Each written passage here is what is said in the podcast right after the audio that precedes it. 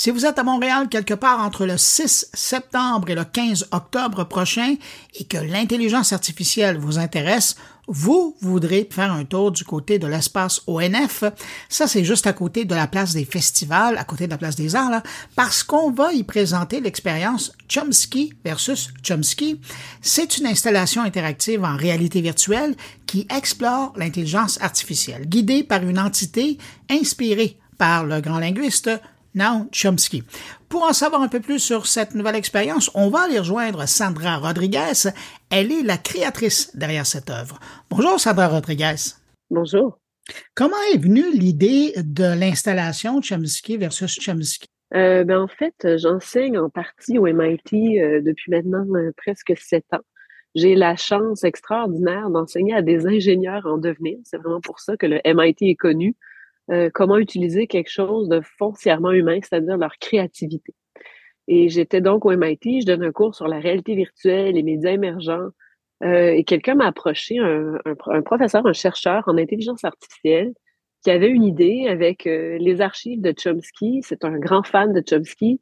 Il disait, si j'arrivais à comprendre la logique de ses paroles et de ses formulations de phrases, peut-être que j'arrive à imiter sa manière de penser. Puis donc, dans sa théorie, il y avait déjà une prémisse que je trouvais vraiment très ironique, dans laquelle il se disait, si on comprend le langage de quelqu'un, on comprend sa pensée. En quelque part, ça ressemble aux théories de Chomsky, qui dit que notre pensée passe d'abord et avant tout par le langage. Mais en même temps, la grande ironie, c'est que Chomsky dit que notre parole, comme notre pensée, sont constamment créatives, se régénèrent sans arrêt, parce que c'est le output, si on veut. C'est la, c'est ce qui sort de notre pensée qu'on appelle la parole. C'est une manière pour nous d'expliciter d'un humain à un autre humain des choses totalement abstraites. Et plus encore, Chomsky nous dit que c'est aussi euh, l'apanage de la de l'intelligence humaine que celle d'être capable de croiser à la fois plusieurs éléments de l'intelligence pour arriver à la parole. Tout ça est encore très théorique, mais la grande ironie, c'est que Chomsky est un des intellectuels les plus numérisés au monde, mm-hmm. euh, ou du moins un des, des, plus, des intellectuels les plus numérisés qui est encore vivant. On a donc une trace numérique immense sur laquelle on peut s'appuyer pour créer un chatbot, comme on en fait plusieurs aujourd'hui.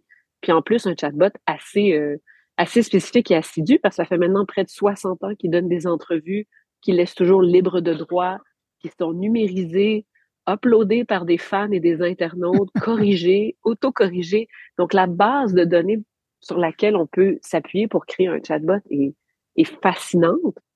Puis en même temps, dans cette base de données-là, il y a les phrases de Chomsky. Donc, il n'y a pas juste la forme, il y a aussi le contenu.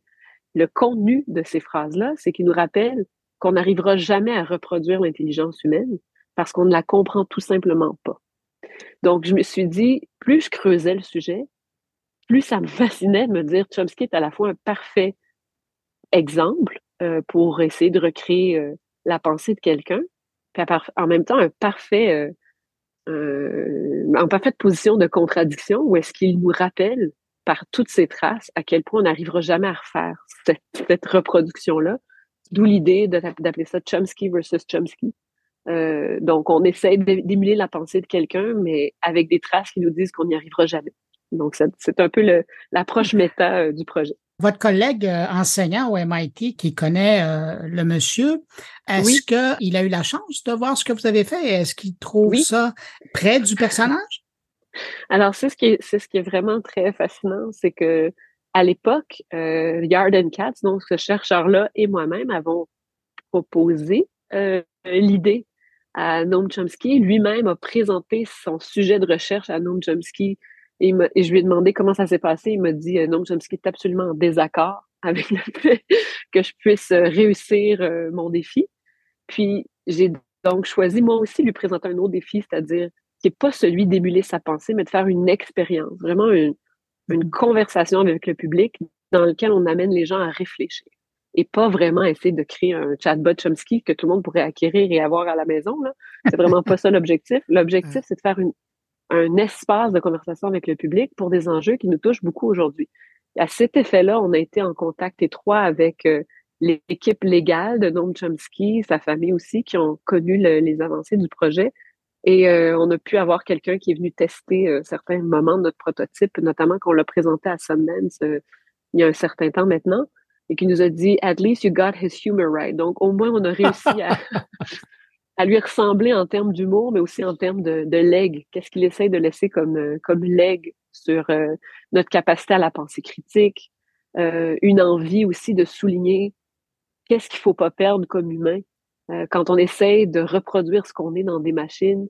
Qu'est-ce qu'il faut pas perdre comme être humain? Mais c'est justement notre créativité, notre capacité à se poser des questions, à être curieux, à il y a quelque chose, un mot que j'adore en anglais qui se traduit mal, c'est wonder, l'émerveillement. Mm-hmm.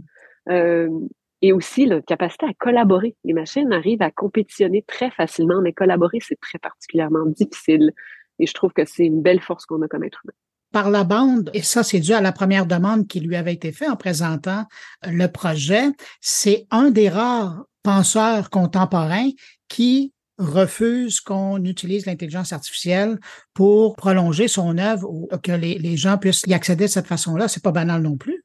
Non, c'est pas banal du tout. Puis en fait, c'est tout à fait logique. Il, répète dans beaucoup d'entrevues, donc euh, euh, que ce soit dans notre le cas de notre projet avec des journalistes, en ce moment, il est de plus en plus présent sur la scène publique pour parler lui-même d'intelligence artificielle, de ce qu'il en pense.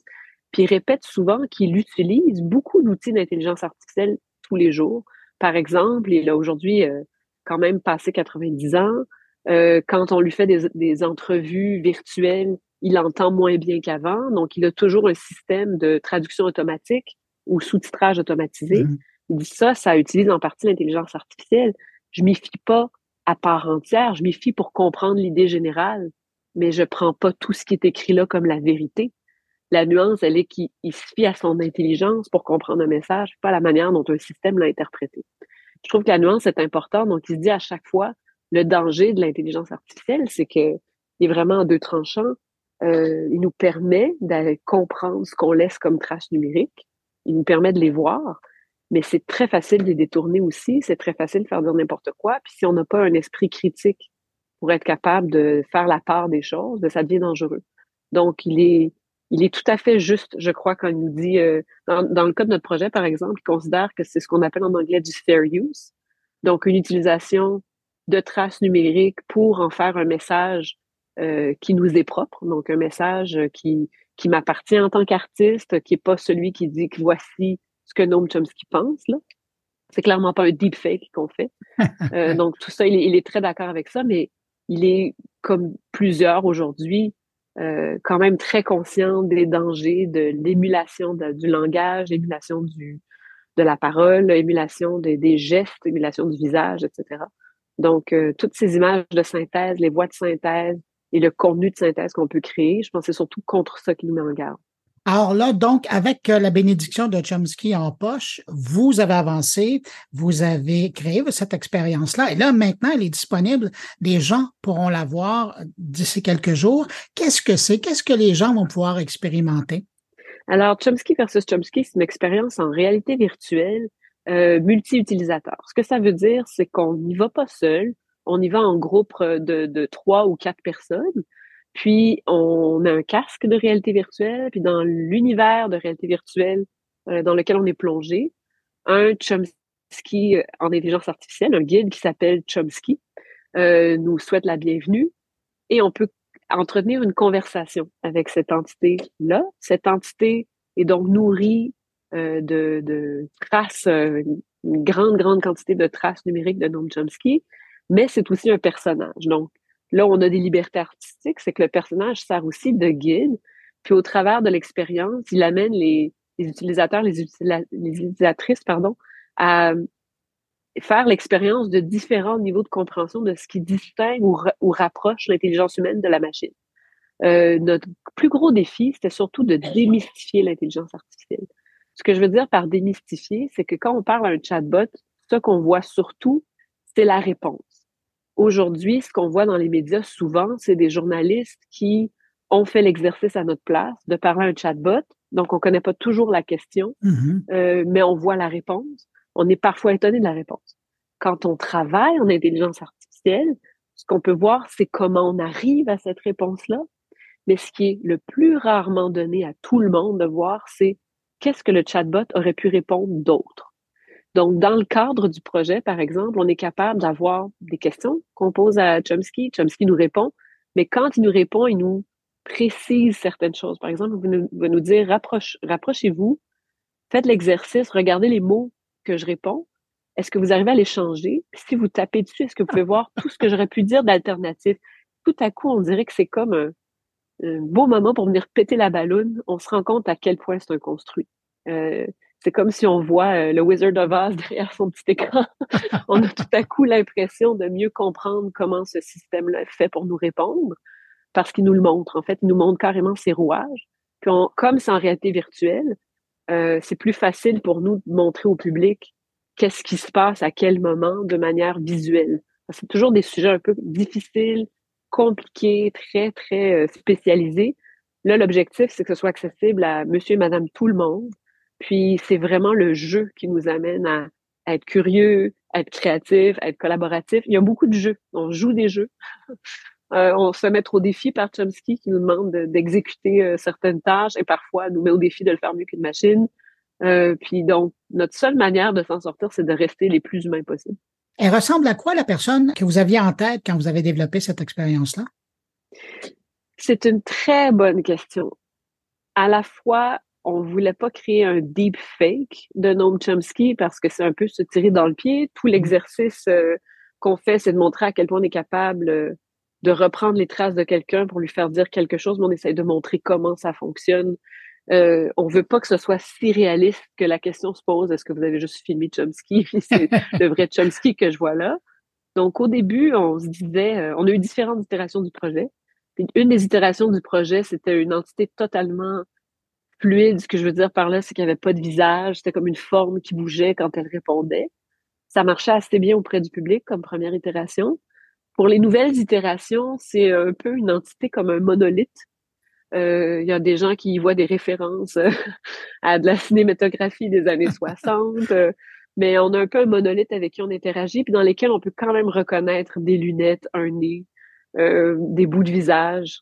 Donc, on a vraiment fait attention à ce qu'on reconnaisse Chomsky sans que ce soit une copie parfaite. ça ressemble plus à un bloc de marbre qui s'ouvre et qui nous parle. Et votre précédente réponse répondait un peu à ma prochaine question, mais je veux juste vérifier. Donc, quand on regarde le titre de l'expérience, c'est Chomsky versus Chomsky, mais le premier euh, Chomsky, c'est un 5 qui remplace le S. Est-ce que c'est le nom du personnage?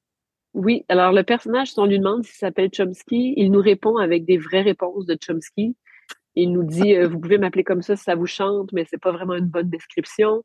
Donc, il a le ton et la manière de répondre de Chomsky ne nous dit jamais son nom, mais il fallait qu'on le nomme quand même. Donc, entre nous, on l'a appelé Chomsky avec un 5 qui remplace le S, euh, juste pour s'assurer qu'on soit capable de nommer l'entité. Mais l'entité elle-même répond comme Chomsky avec beaucoup de questions à la place de réponses. Donc, à chaque question, il répond par des questions. Il va demander pourquoi est-ce qu'on veut absolument lui donner un nom, qu'est-ce que ça veut dire pour nous de nommer des gens. Euh, donc, il y a, toujours une, une trace qui reste des vrais écrits et des vrais archivages de Noam Chomsky, c'était étonnamment euh, agréable à faire ça, parce que Chomsky a répondu depuis 60 ans à presque toutes les demandes d'entrevue qu'il reçoit, et ça peut être de journalistes autant que de personnalités publiques, que d'adolescents, d'étudiants, mm-hmm. euh, de fans. Donc, le type de questions sont variées. Elles vont de la définition de l'intelligence humaine à la possibilité de la singularité. Mais j'ai trouvé dans les archives aussi des questions sur ses sandwichs préférés, euh, des, des, conseils pour euh, trouver l'âme sœur, euh, sa musique préférée, ses livres préférés. Donc, il y avait vraiment des traces tellement variées qui touchent à la fois à la politique. C'est un activiste connu, Noam Chomsky. Donc, à la politique, à la politique américaine, mais à la politique internationale, à la linguistique, à la cognition humaine, à l'intelligence, à la nature. Son rapport à la nature est particulièrement euh, inspirant aussi. C'est quelqu'un qui nous met en garde depuis des années contre les changements climatiques. Donc, euh, étonnamment, tous les sujets sont possibles et même on peut lui demander euh, quel genre d'aliments il préfère manger et pourquoi, le genre de musique qu'il écoute et tout ça. Tout ça peut à la fois être inventé par un chatbot, Mais dans notre cas, on essaie de l'entraîner le plus fidèlement possible à des réponses qu'il a déjà données à des questions aussi farfelues que comment est-ce que je fais pour demander à cette jeune personne de sortir avec moi ce soir. Il est vraiment une encyclopédie, puis vous avez réussi à capter ça. Mais euh, quand j'ai entendu parler de votre installation, je me suis dit, elle aurait pu créer une œuvre en réalité virtuelle. Elle aurait pu créer un documentaire, à la limite une série de podcasts. Pourquoi avoir été vers une installation? C'est une très bonne euh, question. Nous, même au départ, on, on est, quand je dis on, c'est parce que ça prend toujours un village pour faire une expérience comme ça. Donc, on est, on est nombreux. Euh, au tout début, on connaissait le concept. Moi, je voulais absolument prendre les traces de Chomsky pour en faire une intelligence artificielle Chomsky, puis utiliser le côté méta et ironique de d'avoir la contradiction de Chomsky qui sera jamais d'accord avec Chomsky, mais qui en même temps nous dit toujours pourquoi il sera jamais d'accord de la même manière. Euh, je trouvais ça très difficile de m'imaginer dans quel format ça pouvait avoir lieu. On s'est demandé même la robotique, est-ce qu'on veut carrément une, une entité physiquement euh, présente avec nous? Ça coûte très cher fabriquer des robots. La réalité virtuelle nous permet vraiment d'explorer des possibles euh, sans se compromettre. Hein. On n'est pas obligé de construire des univers. Donc, ça pourrait, comme vous le dites, tout à fait être en, en réalité virtuelle, qu'on pourrait l'expérimenter depuis la maison. Peut-être qu'un jour, ce sera d'ailleurs le cas. Mais il y a vraiment un côté collaboratif humain à l'expérience. Puis, Chomsky nous rappelle tout le temps comment une de nos grandes forces comme être humain, c'est d'être capable de reconnaître d'autres humains et de faire preuve d'abstraction pour se comprendre, même quand on nous sort d'un contexte qu'on connaît. Puis je trouvais que quand on est tous ensemble dans un même espace, qu'on est capable de tester, d'expérimenter, de jouer ensemble, que ce soit des amis à nous avec qui on fait l'expérience ou des parfaits inconnus, l'objectif, c'est qu'on sente quand même cette espèce d'union humaine, euh, de solidarité humaine, puis de capacité à imaginer ensemble, qu'on puisse le vivre comme un moment. Donc, l'objectif, c'est vraiment un moment qu'on prend en dehors de nos vies quotidiennes pour faire quelque chose avec d'autres humains et avec Chomsky. Vous le disiez, euh, ça prend beaucoup de monde pour faire une œuvre comme celle que vous proposez, mais à la créatrice que vous êtes, est-ce que vous trouvez que aujourd'hui l'intelligence artificielle, ça se travaille bien pour arriver à créer une œuvre? Ça se travaille de mieux en mieux. Chomsky est une, une œuvre qui a pris vraiment beaucoup de temps à créer, puis pas nécessairement par sa complexité euh, technologique, mais aussi parce que c'est une coproduction, qu'on est situé sur différents continents, euh, qu'il y a eu la pandémie à travers ça, etc. Donc, il y a plusieurs raisons qui expliquent qu'on a travaillé longtemps l'œuvre. Pendant un moment, on avait peur qu'on soit trop tôt euh, dans les mmh débats publics et que les gens trouveraient que c'est trop complexe, trop difficile à comprendre. Mais la réalité nous a rattrapés. Les développements récents d'intelligence eh artificielle vont très, très vite. Vous êtes arrivé tellement dans la bonne fenêtre. Exactement. Le, le, le, moment est parfait. Il arrive un très bon timing. Personnellement, j'aime toujours me questionner quand tout le monde se met à avoir peur d'une technologie ou l'encenser. Je trouve qu'on est dans un parfait moment pour s'arrêter deux secondes, la regarder, la déconstruire et la détourner de ses usages c'est un petit peu l'objectif pour moi avec chaque nouvelle technologie. Je m'intéresse surtout aux technologies émergentes. Mhm. C'est qu'à la fois, à chaque nouveau jouet qui apparaît, je considère que l'intelligence artificielle en fait partie. Euh, on proclame des possibles qui sont souvent bien exagérés, mais on lui crée aussi des limites qui sont mal comprises. souvent, c'est le moment parfait pour se dire, mais moi, je l'utiliserais comment et pour en faire quoi? Puis je trouve que de plus en plus, euh, l'intelligence artificielle, c'est évident, va faire partie de nos vies mais je crois qu'on a encore énormément de travail à faire pour la démystifier. Euh, outre Chomsky qui aborde vraiment le langage, les réflexions sur le rapport humain-machine quand on essaye de parler d'intelligence.